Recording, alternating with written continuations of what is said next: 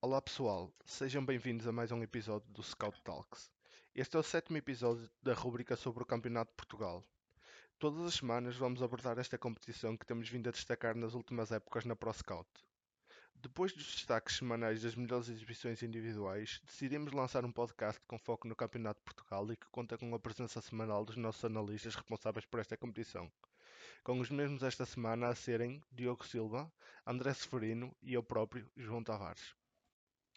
Começando desde já pelo rescaldo da sexta jornada da Série A, sobre a qual fiquei responsável esta semana, o grande destaque tem que ser dado ao triunfo do Vitória de Guimarães B sobre o líder Vizela, que depois de sete vitórias em outros tantos jogos, sofreu a primeira derrota ao oitavo jogo disputado.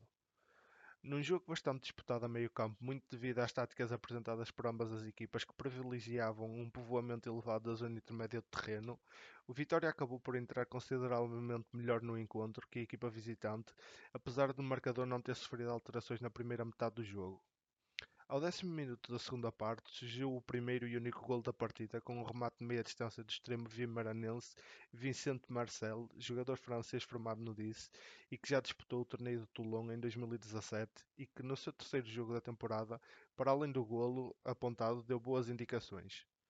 Depois do golo, a equipa do Vizela projetou-se mais para o ataque, mas o marcador não sofreu alterações até o final do jogo. Com este resultado, o Vizela mantém a primeira posição na tabela classificativa, mas vê a sua vantagem encurtada para apenas dois pontos, com os perseguidores mais diretos a serem Vitória de Guimarães B e Montalegre. O já mencionado Montalegre não conseguiu aproveitar o deslize de Vizela e perdeu a oportunidade de se colar na liderança, tendo empatado a duas bolas na visita ao Câmara de Lobos, sofrendo o gol do empate já aos 95 minutos, num jogo que ficou marcado por uma exibição algo desastrada do guarda-redes do Montalegre, Daniel Clemente. O Faf, depois de uma entrada em falso no campeonato, continua a sua retoma na tabela classificativa, tendo somado a segunda vitória consecutiva no campeonato, à qual juntou a passagem à terceira eliminatória da Taça de Portugal na semana passada. Defrontando fora de portas os Chaves Satélite, os justiceiros de Faf foram superiores à equipa da casa e chegaram à vantagem já durante a segunda parte, com o gol a ser apontado por Malik Abubakari, avançado ganês de 19 anos, que na temporada passada apontou 22 golos nos Júniors do Vizela e que depois de ter feito a pré-temporada no Moreirense, é mais um jovem a despontar no Campeonato de Portugal. Do lado da equipa flaviense, uma das mais jovens do Campeonato de Portugal, ainda não conseguiram somar a primeira vitória no campeonato. Destaco também a vitória convincente do São Martinho frente ao Merlinense por 3 a 1, no jogo em que a equipa de São Martinho do Campo já vencia por 2-0 aos 6 minutos de jogo e que deste modo vingou a eliminação da Taça de Portugal que sofreu às mãos da turma do Merlinense. Para terminar, falo também no empate a duas bolas entre a equipa do Berço e do Braga B, que por um lado se trata de um resultado amargo para a equipa do Berço, que sofreu também um gol do empate já numa fase tardia do jogo e aos 96 minutos, a equipa do Bracarense também não sai contente com este resultado, uma vez que se atrasou ainda mais na perseguição ao líder Vizela. Passando para a Série B e dando a palavra ao Diogo, esta semana assistimos ao primeiro deslize do líder Lessa, que cedeu um empate frente ao Canelas e a uma vitória convincente do Lusitânia de Lourosa no terreno de Gondomar, num jogo que teve transmissão no Canal 11. Relativamente a esta jornada, houve aqui algumas, algumas surpresas, desde logo começando pelo aquele que é mais evidente, provavelmente o Castro Daire 2, Coimbrões 0. O Coimbrões foi uma equipa que iniciou bem o campeonato. Uh, aos poucos está tendo resultados um pouco mais negativos, mas ainda assim era claramente favorito. O Castro Daire tinha 0 pontos, acabou por conseguir vencer e é um resultado muito importante porque desde logo deixou o último lugar.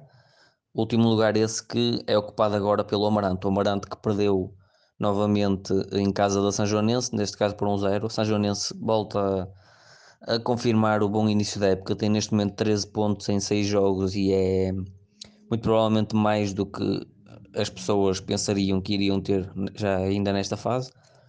O Lessa, que não venceu, foi o primeiro jogo que o Lessa não venceu, empatou 1-1 em casa com o Canelas. O Canelas volta a ter um bom resultado e também está a ter um início da época mais confortável do que aquele que seria provavelmente esperar. Surpresa também da vitória do Ginásio Figueirense por 2-1 frente ao Trofense.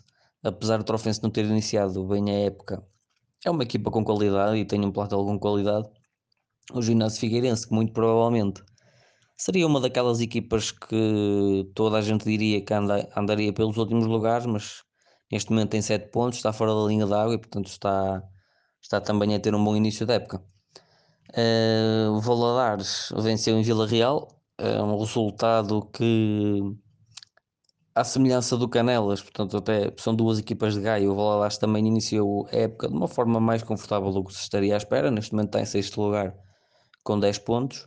O Espinho voltou a vencer uh, após o empate com o Pedras Rubras e a vitória contra o Nacional para a Taça Portugal foi vencer a Vilmoinhos o Lusitano e falando aquele, daquele que provavelmente é o jogo grande da jornada, o jogo que foi transmitido no Canal 11, o Gondomar 0, Lourosa 2, foi um jogo que, apesar de não ter sido um desequilíbrio muito acentuado ao nível da posse bola e de controle do jogo, ao nível das oportunidades foi, o Lourosa foi superior e acabou, apesar de ter chegado à vantagem apenas no final, acabou por ser superior, teve 13 remates contra 5 do Gondomar, teve mais cantos, teve mais passes e melhor porcentagem de passe, acabou por vencer mais duelos e portanto foi um justo vencedor, apesar da vitória, como disse, ter chegado no final do jogo, desde sempre, desde o início do jogo se percebeu que o, Lourosa estava ali para, para ganhar o jogo e que o Gondomar,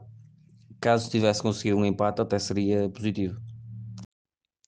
Falando agora da Série C e tomando novamente a palavra, a frente da tabela manteve-se praticamente inalterada, com a liderança a continuar a pertencer ao Torriense. Águeda e Praense disputaram o jogo que se julgava de maior cartaz na jornada, mas que acabou por não corresponder às expectativas, tendo terminado num empate a uma bola.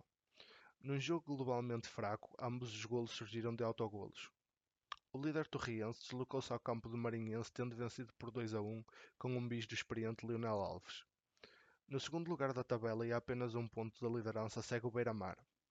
A turma liderada por Ricardo Souza venceu por uma bola a zero Vitória de Sernais num jogo em que a equipa aveirense foi bastante superior ao adversário, mas demonstrou algumas dificuldades em chegar às redes adversárias.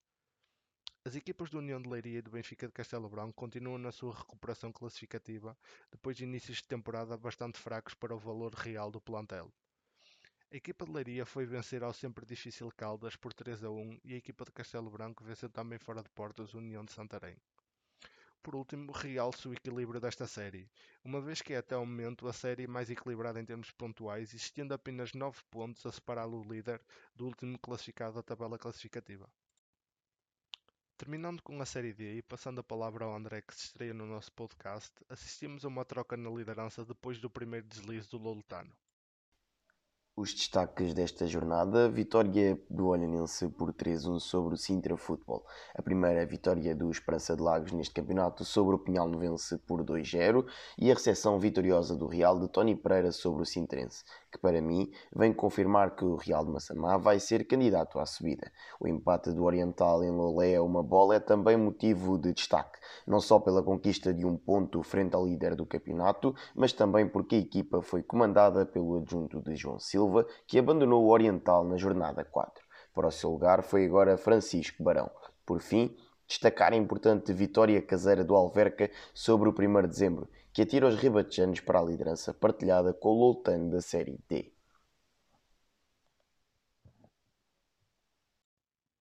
Passando aos destaques individuais da jornada passada, o jogador escolhido na Série A foi o médio defensivo Jimmy Ikua.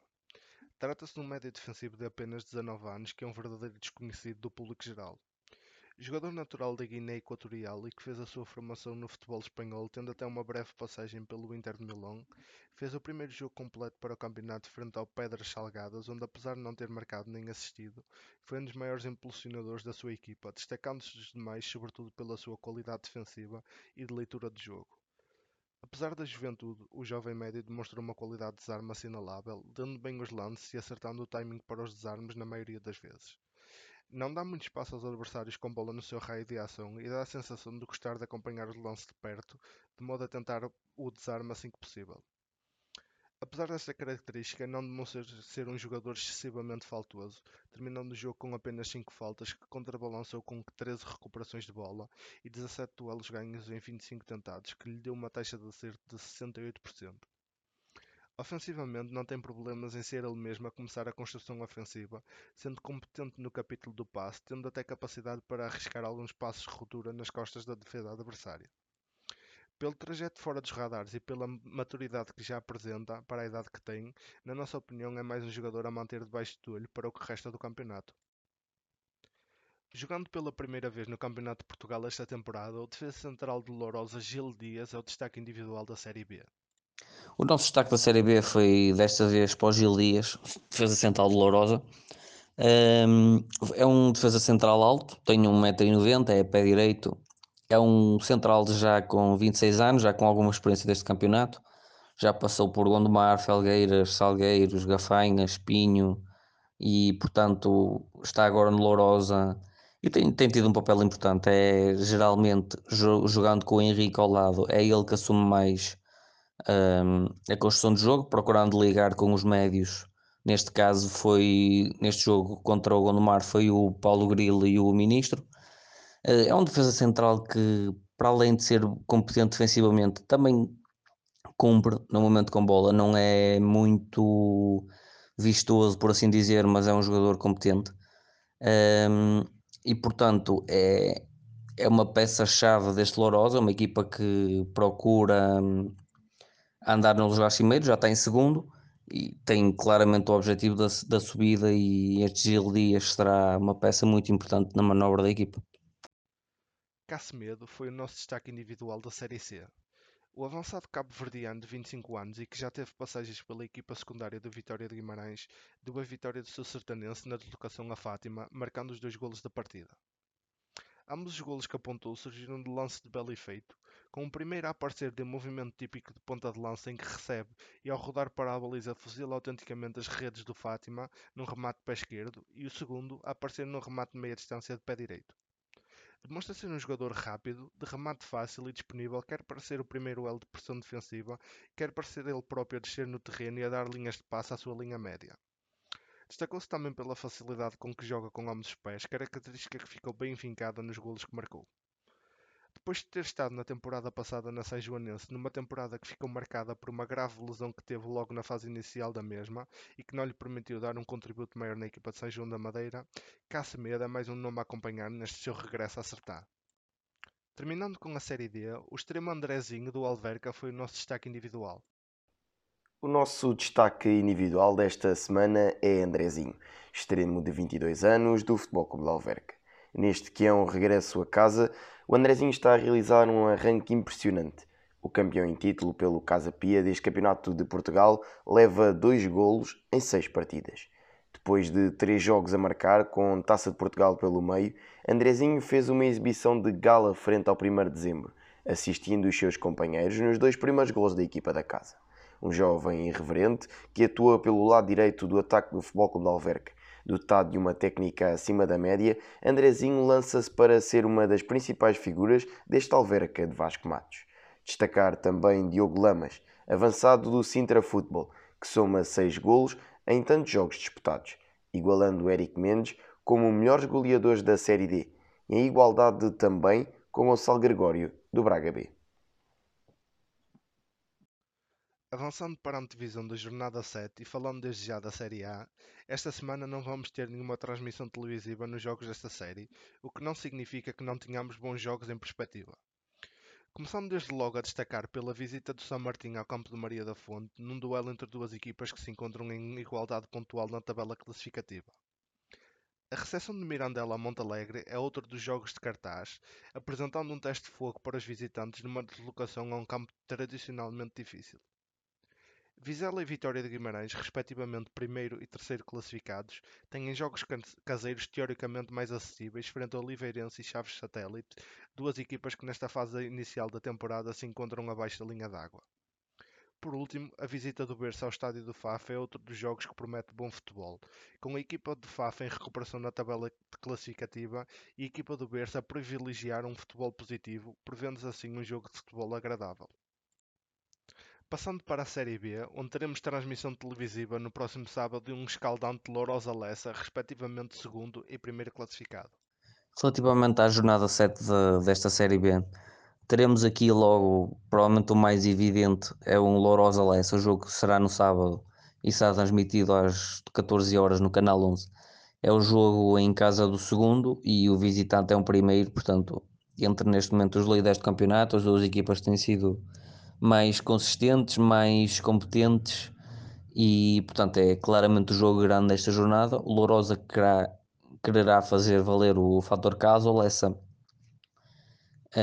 quererá fazer uh, um jogo competente, um jogo equilibrado e, apesar de, na minha opinião, o Lourosa, principalmente por jogar em casa, ser favorito.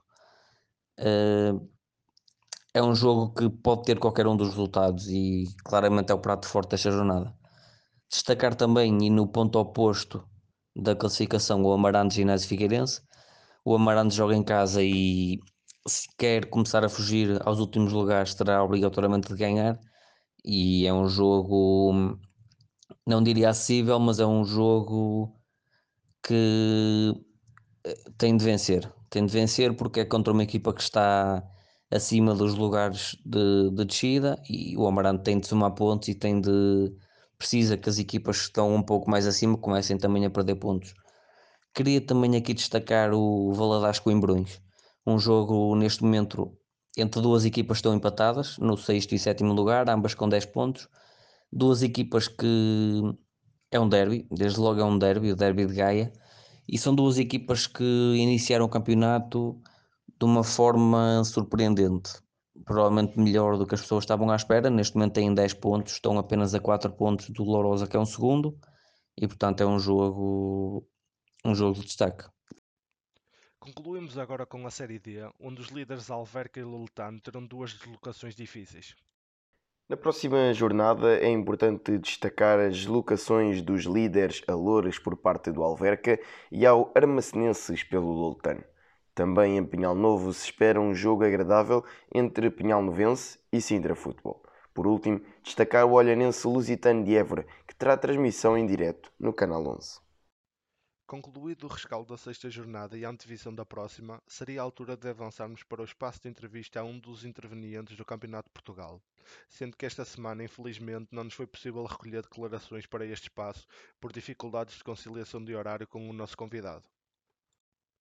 Obrigado por nos terem ouvido. Sigam as nossas redes sociais no Facebook, Twitter e Instagram e acompanhem o nosso site em proscout.pt. Até à próxima.